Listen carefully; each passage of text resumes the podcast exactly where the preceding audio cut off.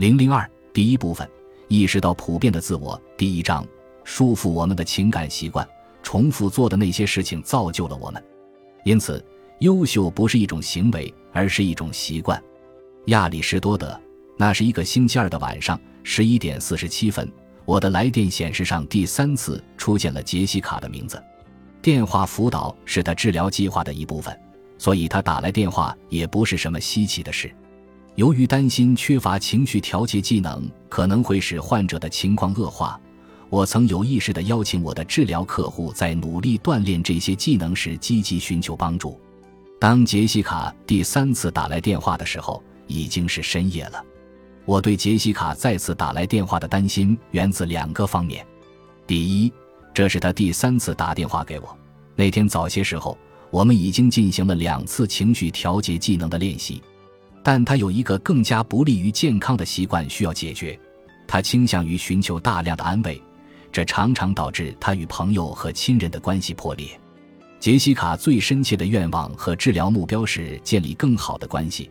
克服他对被遗弃的深深恐惧，我们一致认为，要想做到这一点，他必须学习如何更有效地进行内部调节，而不是过分依赖外部安慰。在那一刻，我低头看了看手机，不得不做出选择：要么接电话，缓解杰西卡的绝望情绪，同时消解由我自己的同情心带来的困扰，但这肯定会强化他寻求安慰的倾向；要么不接电话。但这有可能引发他产生最黑暗的被遗弃感。我坚信，通过之前的电话，我们已经复习了三项他以前曾成功使用过的情绪调节技能。因此，我没接电话。我必须让他有机会实践他的技能，让他意识到他可以自主处理情绪问题，而不需要诉诸他以前的情感习惯。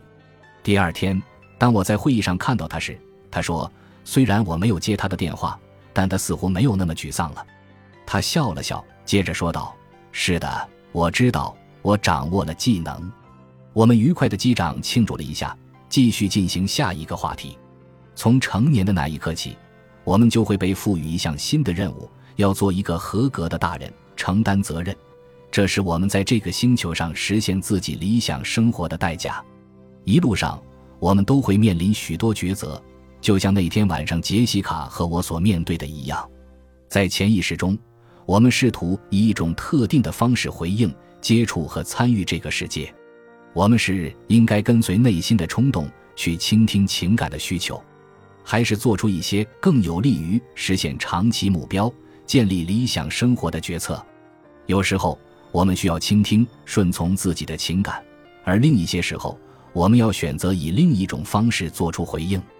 正是通过不断平衡这两种选择，我们才能够定义我们的人生道路。